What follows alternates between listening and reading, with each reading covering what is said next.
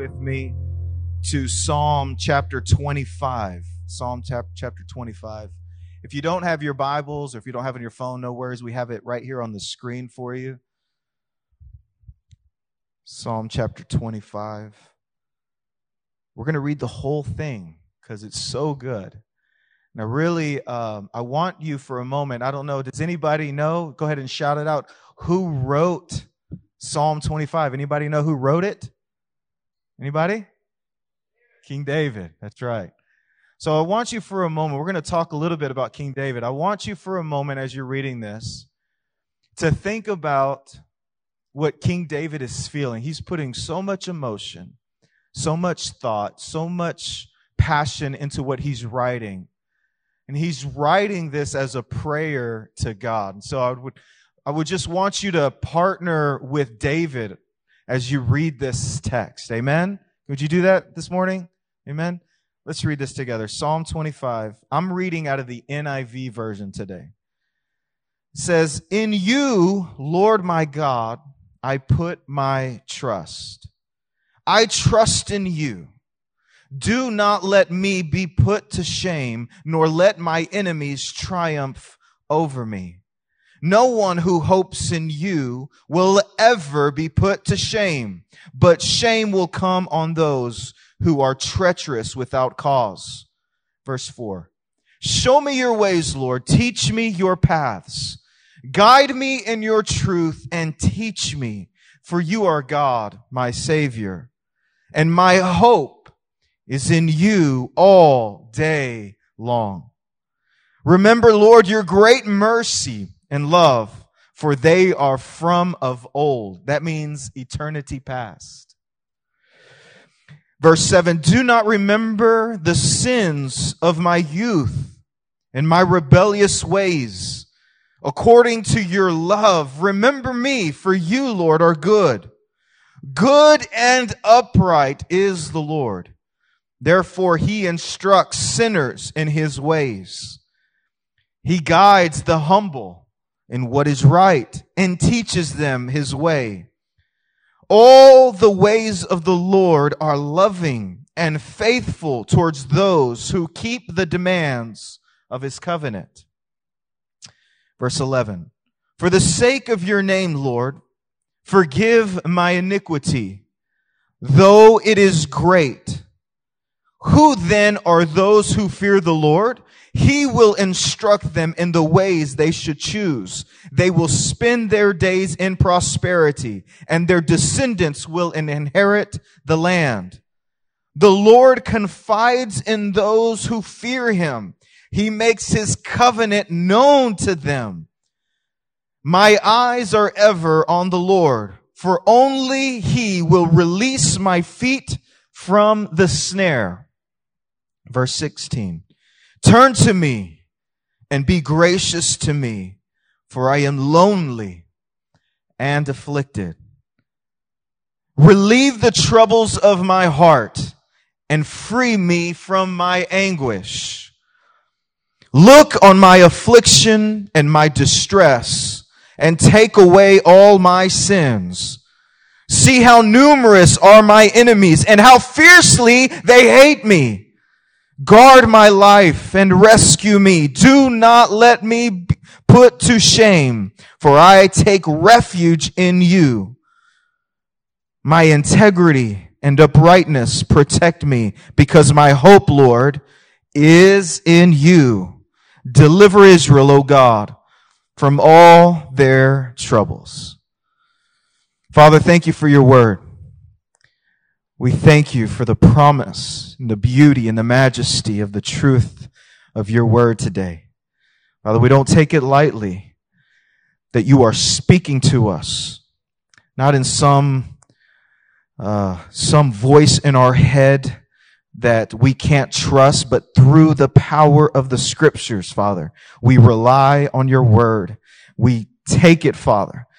And Father, we will work by the power of your Holy Spirit to have it transform our mind and our lives, God. We put all our trust in the majesty and power of your holy name and your holy word. In your awesome name we pray. And all God's people said, Amen. You may be seated. We're on part three of a series called Wisdom, the Way of Wisdom.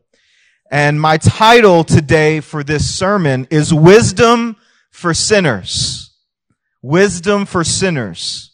I want to talk this morning about getting guidance from God in our personal lives and for our church. And I want to draw out some lessons that I believe we can all learn about King David's state of mind and his approach to God and how he sought wisdom and guidance from God.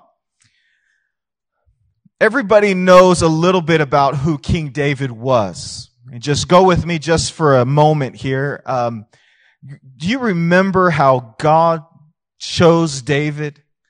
He, uh, a, a, a man of God went to David's father and was looking for the right one that was going to be the next king of Israel. And, and this man, he, uh, uh, he had all these sons and all these sons were good looking and strong and supposedly, you know, they looked the part. But when, when, when this man showed up to the family, he said, this is not all of them. Is this all your sons? And he said, no, I've got one more, you know, the runt of the litter, the last one. He's out there and he's tending sheep and he wanted to meet him. And, uh, the story goes that that that was going to be the king of Israel, and God raised David up uh, through the through the amazing story. If you guys have all heard the story, the story of David and Goliath, where David uh, couldn't stand that this giant of a man could could um, try to come against the God of Israel, the great God, and and he saw that the people were were troubled, the Israelites were fearful and afraid, and David, in faith, took a sling and a stone and killed that giant. Amen. We've all heard this story before, but the thing that is so interesting to me is how we'll look at a man like David We'll see his life. We'll think about all that he did. And we'll see the king that he becomes. And we'll name, we'll even think about him and we'll name our children David. Because it's such a great name. It means so much. But how many of you know that David was not a perfect man? Did you know that? David was not an innocent man. The story of the Bible, the life of David was marred with great sin.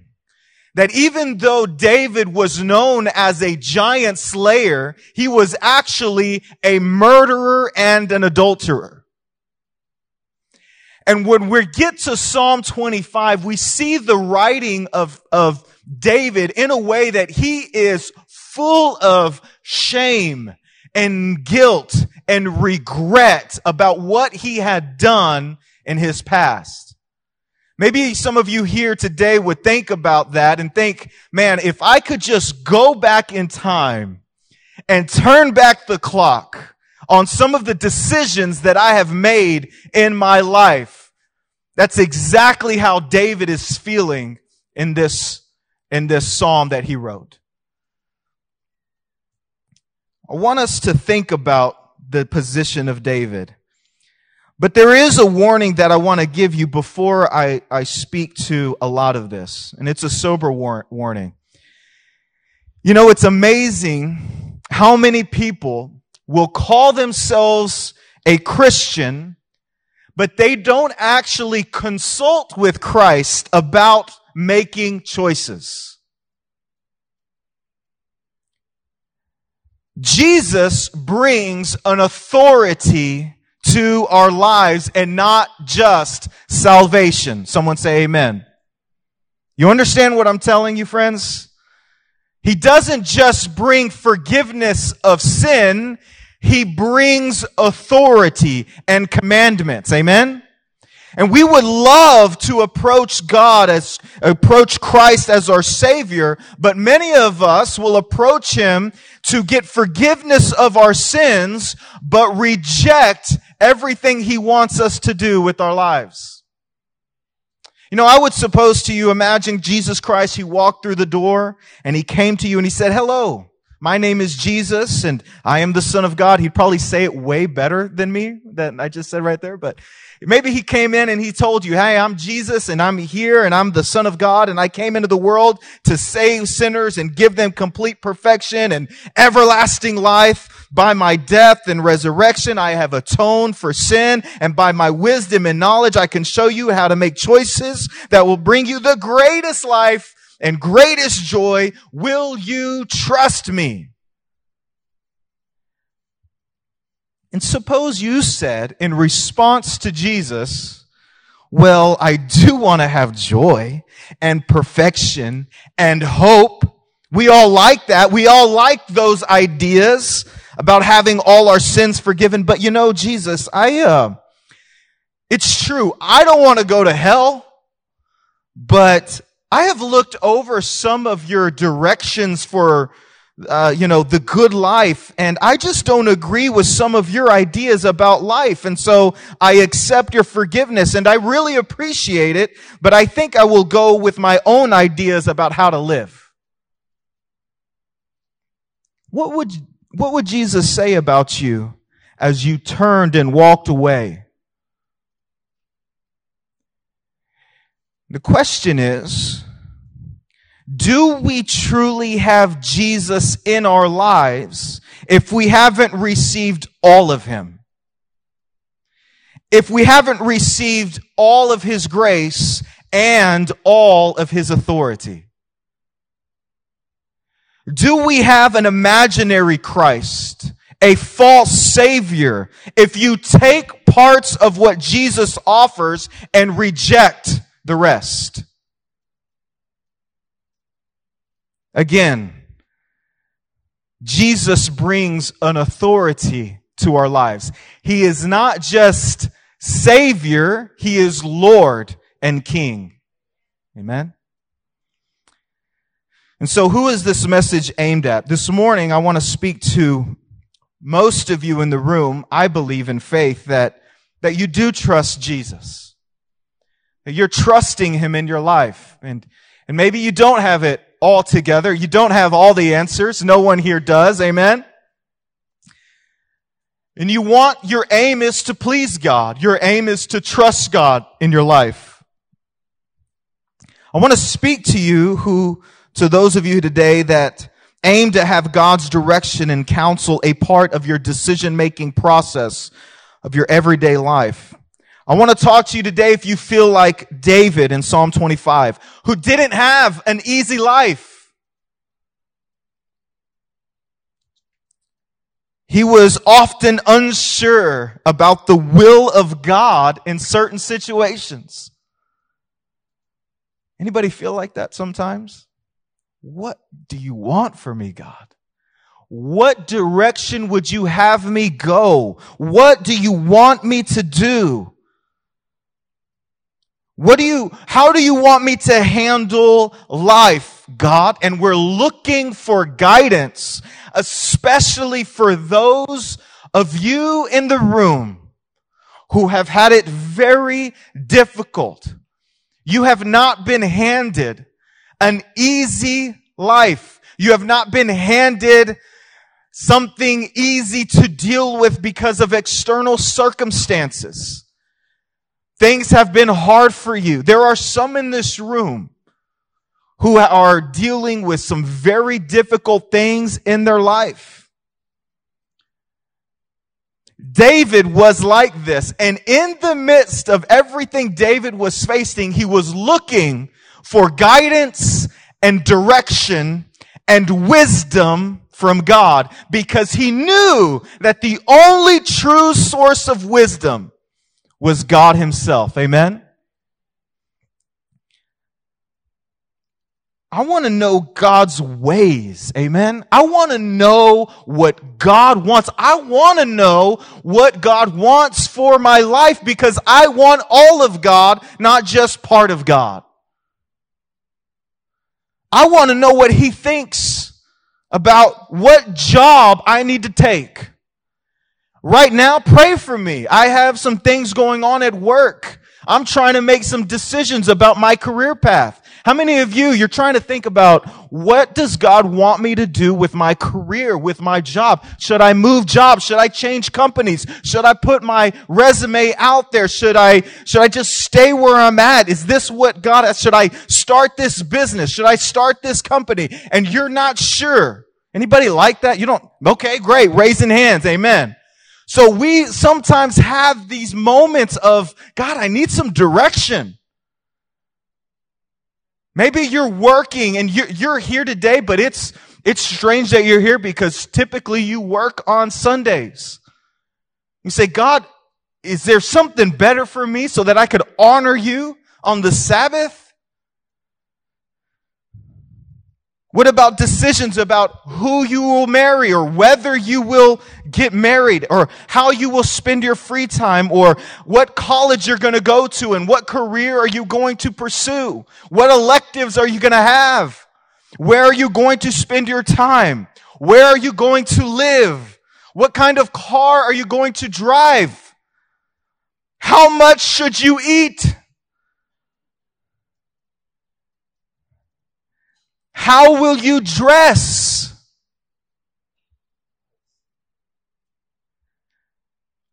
How often will you pray? How often will you read the Bible? How committed will you be to the local church, the bride of Christ? What sort of church do you want to be a part of and build here at Emmanuel? And so I'm talking mainly to people who believe in Christ and that is people who trust his direction for fulfillment and joy and so aim to make God's wisdom and guidance a priority for all the choices in their life. That's who I'm talking to today. If you are not, if you're here today and you say, you know, I'm really not in that category, Andrew, I would urge you to listen carefully to put your own wisdom above the wisdom of God in the choices of your everyday life is not only an insult to God, but self-destruction for you.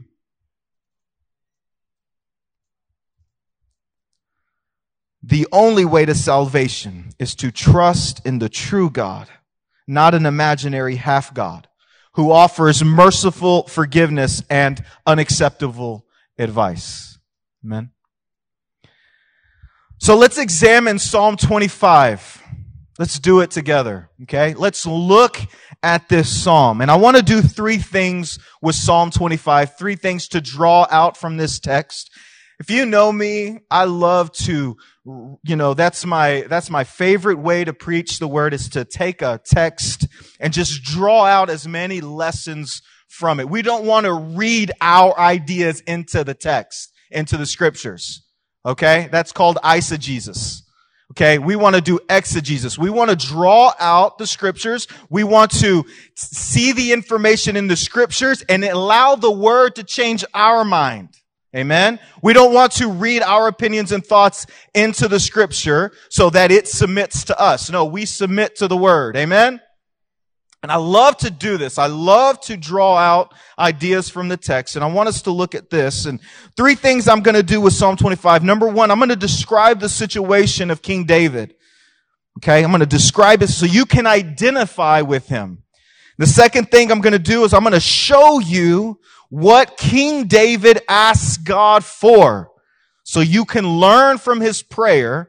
And number three, most importantly, I want to show you David's heart, his posture and his position. Amen. I want to show you the reasons why he's confident in God's help. All right, so let's get started. Number one, let's talk about the situation uh, that David is facing. King David's situation in this text boils down to four things that he is struggling with. Okay. Don't raise your hand. Don't raise your hand because this is personal, right? How many of you are struggling today? You're struggling in your faith. You're struggling in your journey with Christ. As, as much as you want to serve Jesus with all of your heart, you're struggling. You're struggling. I want to let you know that no matter where you are in your journey with Christ, God sees you. God sees you right where you are. Nothing you are facing, friend, is new to God. Nothing that you are fighting with today, friend, is a surprise to God. He knows exactly the detail of your situation, knows it all, in and out, forwards and backwards. And I want to tell you something that even in the midst of your struggle, God is there. He is available and present and ready to meet your every need. What we're going to see is this man who God chose to be the king of the nation of Israel struggling. What is he struggling with? Number one, he's struggling with fear.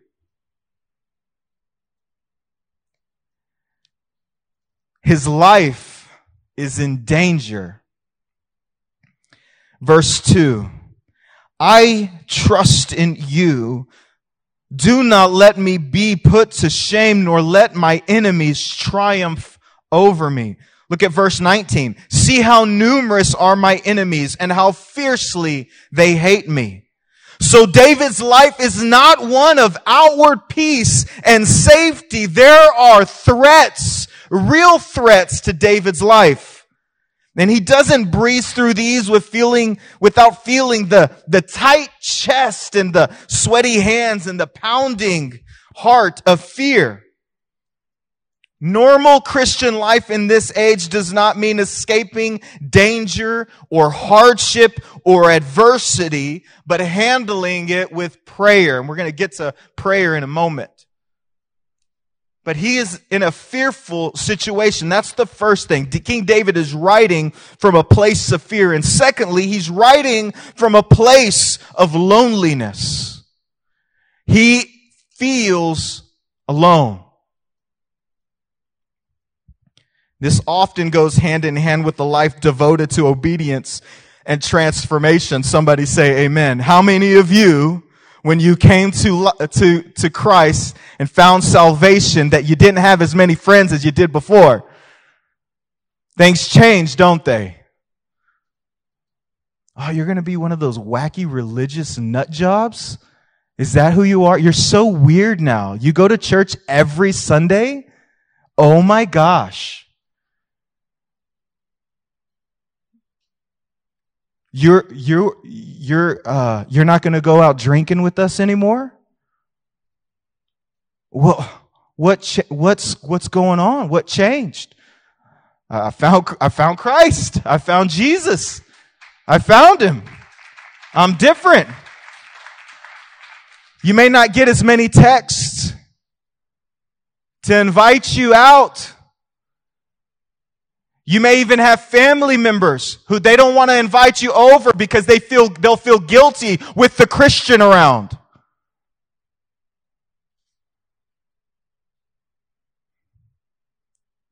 Yeah, don't don't invite them. No, no, because we kind of want to do our thing. Don't invite them. There's there's like super holy now. Like just don't invite them. Real talk, somebody? Real talk? So extreme. You pray like every day?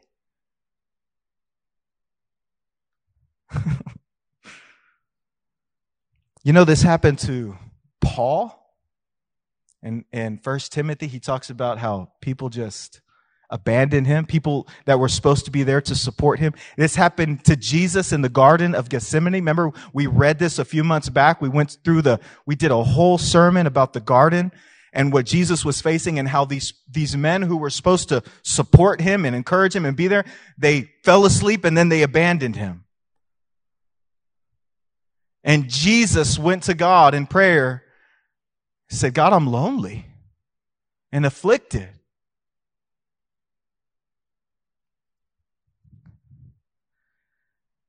They felt that loneliness just like David felt the loneliness. Verse 16, turn to me and be gracious to me. This is David, for I am lonely and afflicted.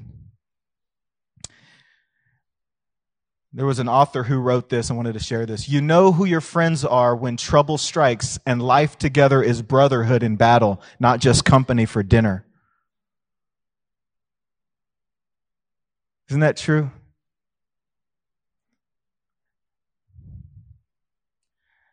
So, first thing, David is struggling with fear. Number two, he's struggling with loneliness. Number three, he's struggling with guilt. David mentions his struggle with guilt because of sin four times in this text. Four times. It is heavy on his mind. He's making a prayer request to God, and as he's praying to God, he's reminded of his own sin. His own sin and his regret and his shame that he's dealing with. God, I need you, but I'm a mess. Boy, the story of my life, I, I don't know about you, but that's, I have felt like that so many times. God, I need you. God, I need you, but I'm, I'm just so broken. God, answer my prayer. You see the situation. I know you probably won't because I'm a jerk. I am so messed up. I don't do the right thing. And when I want to do the right thing, I do the wrong thing.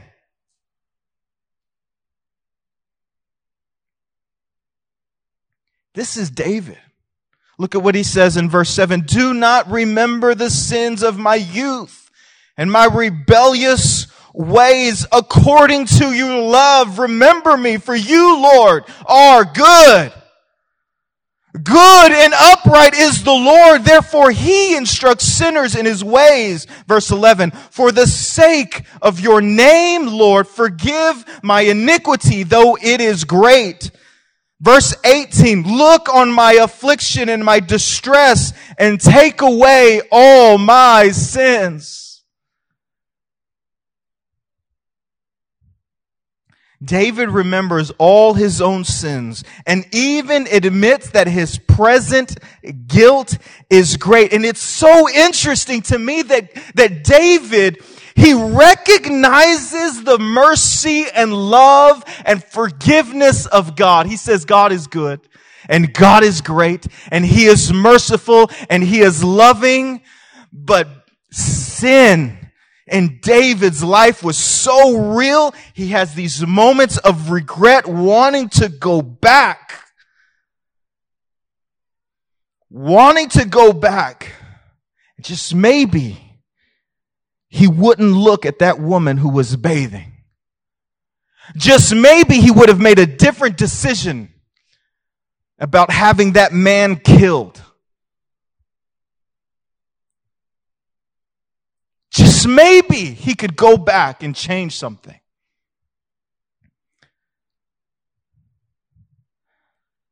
Far from perfect was David, amen? So in the middle of all his external chaos with enemies threatening and friends forsaking, the trouble is compounded by the internal misery of a sinful and guilty heart. And look at what he says in verse 17. Such a powerful, powerful sentence that David writes. He says, relieve the troubles of my heart and free me from my anguish. In other words, it's the inward turmoil as much as the outward circumstances that are making David so distressed. This, this, sent, this verse literally means the troubles of my heart are enlarged. So here we go. We have David. He's fearful. He's lonely. He's guilty. And lastly, he's confused. He's confused. And I would just say, you know, everybody has reasons for trying to make God a part of their lives. Amen. It's like maybe something happened to you and you felt, you know, I really need, I really need God in my life. You know, maybe you have a sense that God is real. And he's like, man, I just want to know God. I want to have a relationship with God. I, I know God makes my life better, you know, kind of thing.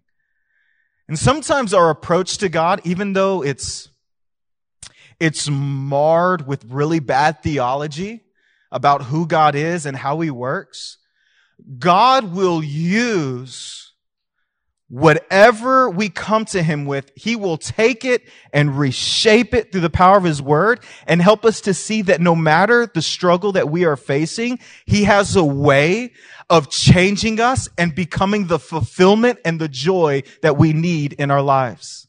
It doesn't matter where you come from. It doesn't matter how you get to God.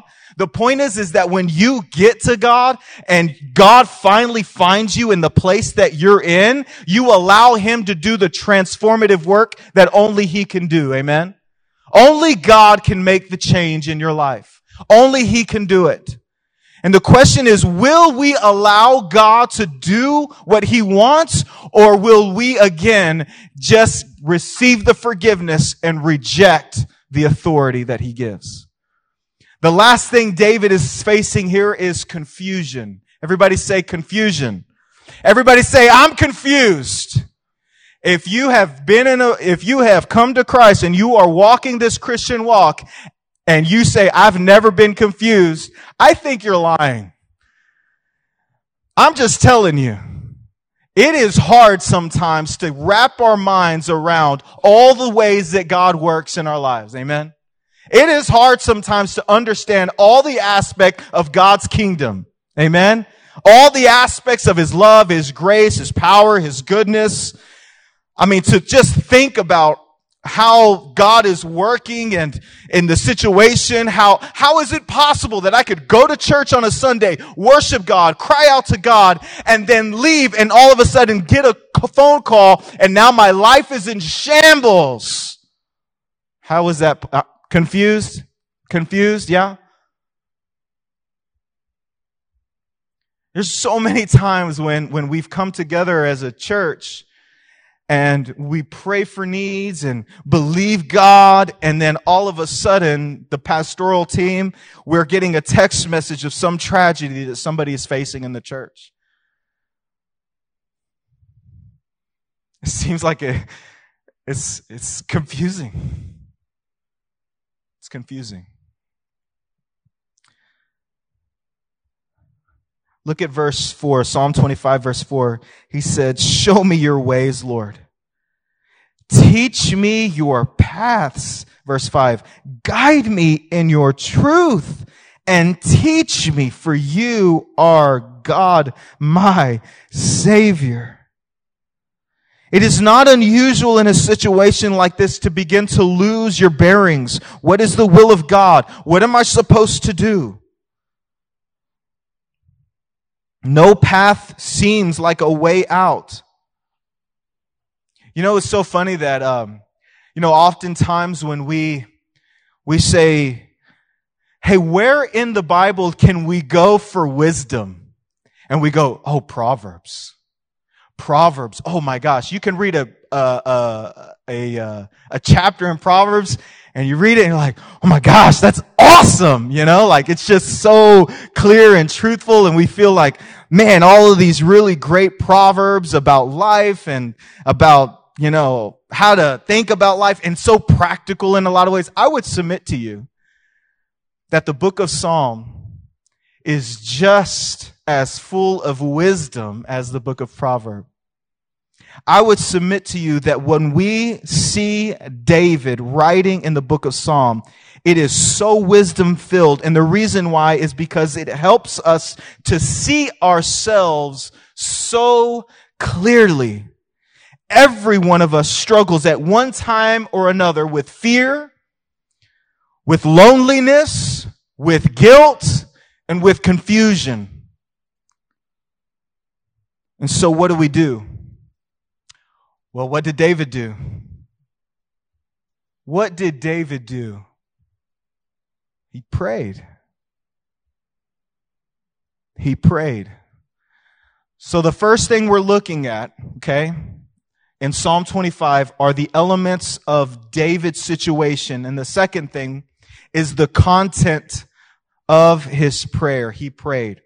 There are at least 18 petitions in this psalm. And what David does in these petitions is he comes to God. He brings his petition before God. In every aspect of his situation, he brings it before God. I'm going to say it again because I think that like little statements like that, I'm not, maybe I'm not saying it loud enough, or maybe you're not grasping what I'm trying to tell you here. But David, and everything that he is facing, brings his problems to God.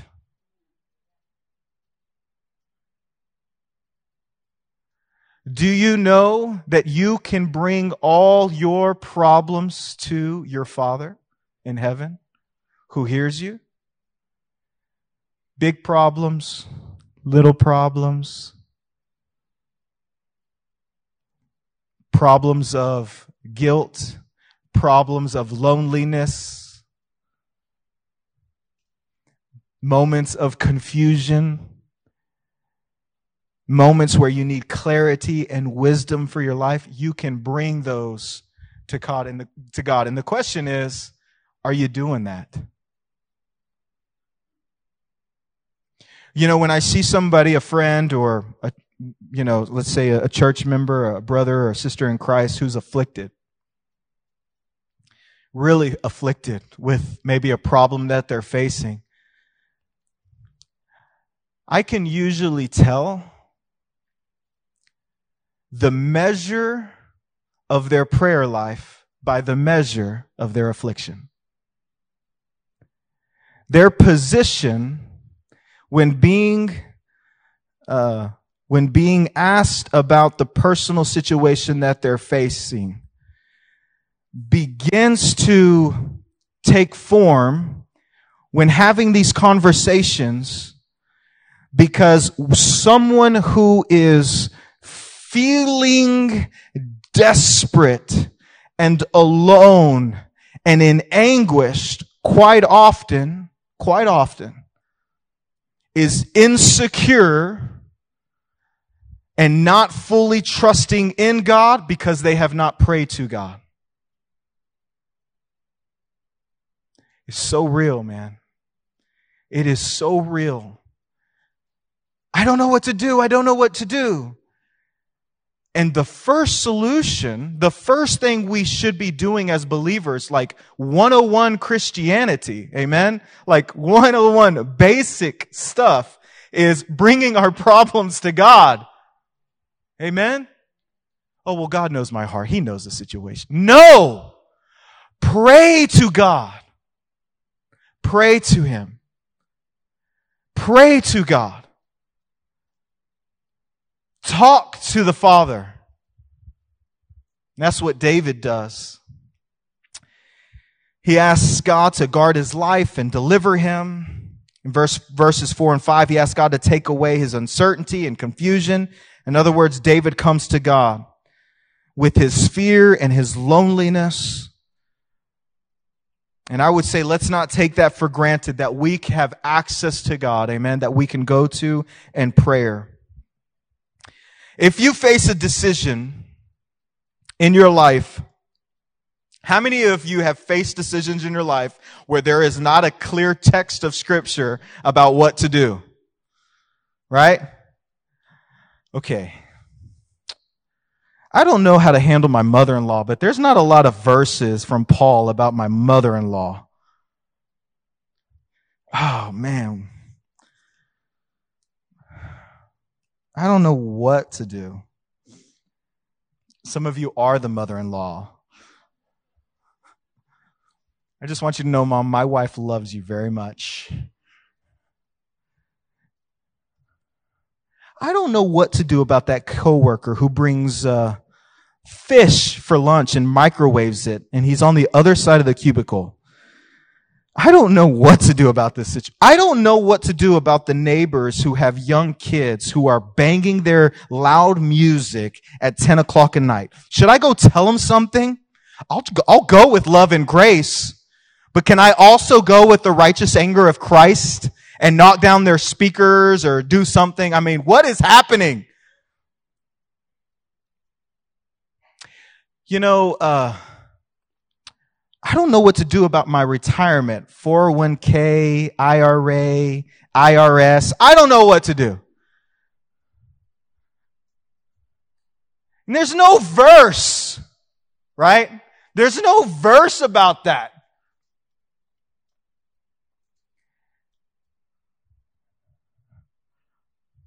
So, what should we do about this specific choice that there's not a clear scripture? And I would submit to you that's a lot of life. Amen? That's a lot of life. Should I send this email to my boss about this problem that I'm facing that I'm not really sure? Should I, like, what should I do? How should I handle this, you know, comparison matrix on this Excel spreadsheet? God, what do you want me to do here? There's no verse about Excel. I don't know what to do.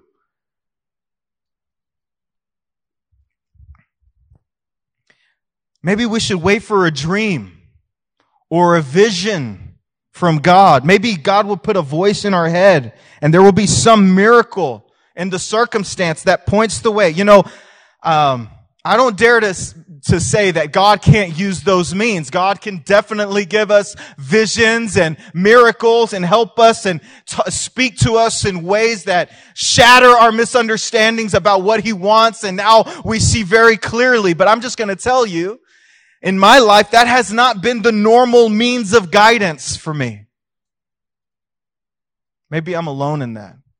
You know, maybe, maybe when you pray about that Excel spreadsheet and you're not typing fast enough, you say, God, give me the fingers to type this and turn it in in time.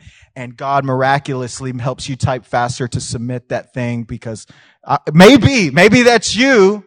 Maybe that's you, but that hasn't been the case for me. I want to tell you this, and this is really important. For those of you who are trying to make decisions in your life, listen to this. Normally, most often, God will lead us by making us alert to our surroundings and by fostering spiritual awareness. I want you to know that by the Holy Spirit, God wants us to know His character and His intentions and move beyond our perspective and see things with His eyes. Many times when we are facing a situation, our pursuit can't just be a message but it must also be holiness. We pursue God for answers, but do we pursue God for holiness? And I will tell you today that if you approached every situation that you're facing with the perspective of God, because God is holy, that's his character. God is love, that's his character. God is righteous. That's his character. And if you say, God, align your character with my heart, just maybe you'll approach the situation you're facing from a better vantage point. He'll open your eyes to see things as he does. And that will drastically change the way you handle most situations in your life. See, some of you have made some really poor decisions because you haven't taken the time to pray to God and ask God for wisdom in the situation to help you have the right perspective on what to do. God, what is your character and what are your intentions for my life? Holy Spirit, lead me and guide me. Father, I want to honor you. I want to, I, your word tells me to be holy because you're holy. So help me, help me to honor you and, and, and do the thing as you would do it. It's a total game changer. How you handle customers at work, game changer. I'm going to just share with you. I had a situation this past week. Very crazy situation this past week. I'm not going to go into a whole lot of detail.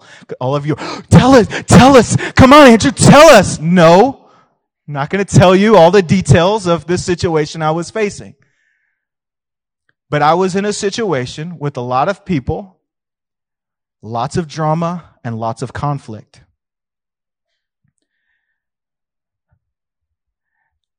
And uh, my wife made fun of me. She's like, Well, you really put your pastor's hat on, on that one, didn't you? But people who do not have the mind of Christ approach the situation ready to fight. They want to win. And I felt tangibly after this situation, every time I'd have a conversation with somebody involved in this situation, approaching it kind of from the outside and coming in, I'm standing amongst a group of people who are very protective of their kids, who have all of this, this stuff going on. And I came in with peace and love and clarity that God was in this. I spoke clearly. I was able to convey what, what I believe was best for the kids at stake. And, and all of a sudden, the anger of the group started leaving. The fighting started to leave. Understanding and clarity for the whole group. Because I'm just going to tell you, as believers, people should sense that when they talk to you. People should sense in your workplace that you are not the rude, obnoxious, lazy glutton who doesn't care about the people around them. That's not how we are as believers. God has called us to pursue holiness. Hey, who's the nicest one at your workplace?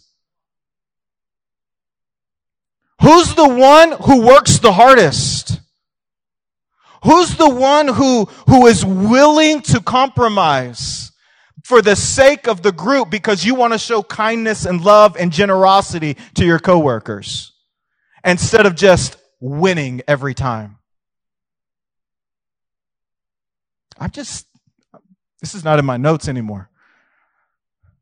But it's frustrating to me when I see Christians who have bad reputations at their workplace. I kid you not. I've heard the story of very strong Christian men in our community who go to, go to church. They, they may go to a church here in Alvin and all of a sudden I'm hearing stories about things that had happened.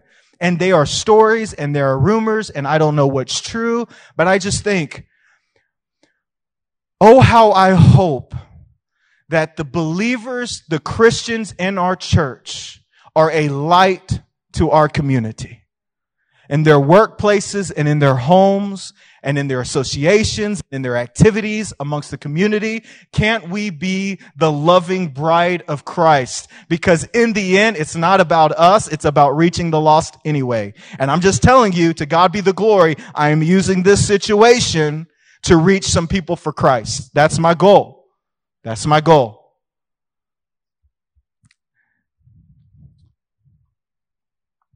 Where am I?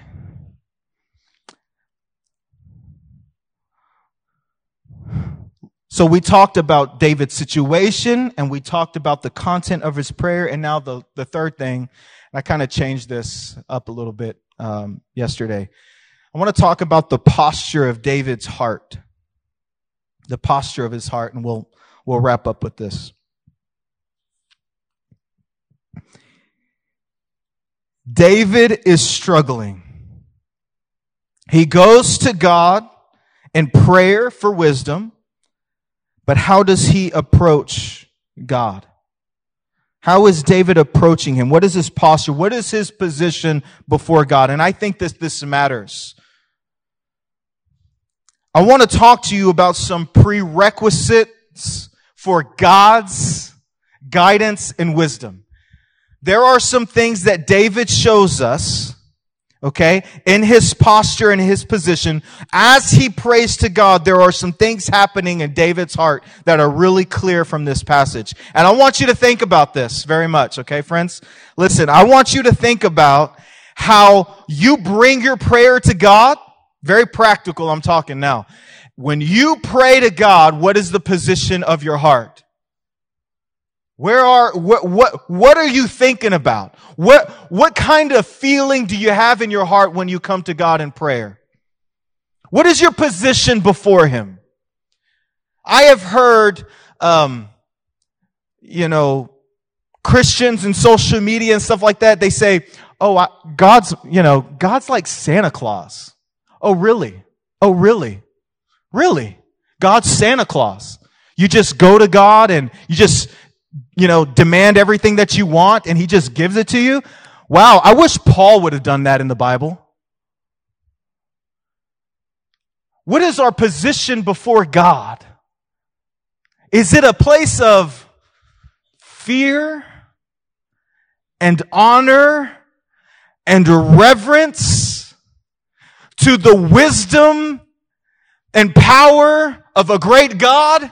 Or is it, God, you really need to do what I say here because you told me I'm a child of God. So just, you know, help me out here. I need your, you know, come in and, you know, what is our position? How are we really when we approach God? There's a feeling here that David gives where God is really big and he is really small.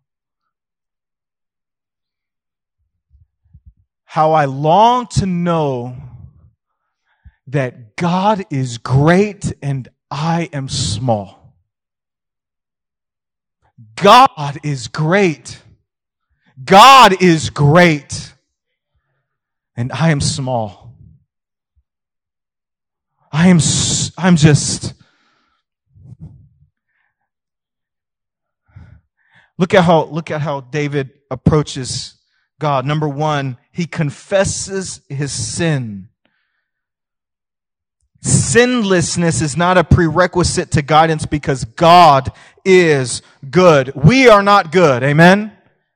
Understand that we are not good. God is good. God is good. And confessing our sin, bringing the darkness in our heart to the light is the first step in getting wisdom and guidance from God. We, God gives guidance when we acknowledge we don't have it all together. Amen? We don't. We are broken. We have failed God. So if you ask me how to know the will of God, the first thing I might say is admit from the bottom of your heart that you are a sinner. Don't come to God with all your secrets. God, I, I know I have some sins. I don't really want to talk about those right now, but I really need this. David wasn't willing to do that. David was willing to confess and give all of his sins to God in his prayer of, in, in his request for God to intervene in his life. Isn't that interesting? Isn't that amazing? To see how David's posture was one of, of need for forgiveness from God. Number two, um, David approaches God with humility. Verse 9, he guides the humble in what is right and teaches them his way. In other words, a person who admits his sinfulness and feels helpless in himself has one of the necessary spiritual qualifications for recognizing what pleases the Lord. The quest for guidance must be a quest for humility. So maybe you ask me, how, Andrew, how can I know the will of God? How can I gain the wisdom that God wants for me? Admit all your sin and humble yourself before God. And number three, the last thing, the last prerequisite for God's guidance is faith. Faith and he starts his whole psalm. We're going to go to the very beginning of the psalm. The very first verse in this psalm says, In you, Lord, my God, I put my trust. I trust in you. I trust in you. God, I trust in you. What a powerful way to start a psalm. Amen. Do you trust God? Do you believe His word and His promises? Do you really trust God this morning? Do you trust Him for who He really is? A sin forgiving Savior and an infallible guide to everlasting joy, the authority that brings correction and transformation to your life. Do you trust that God? the God of the Bible. Amen. Would you stand with me today?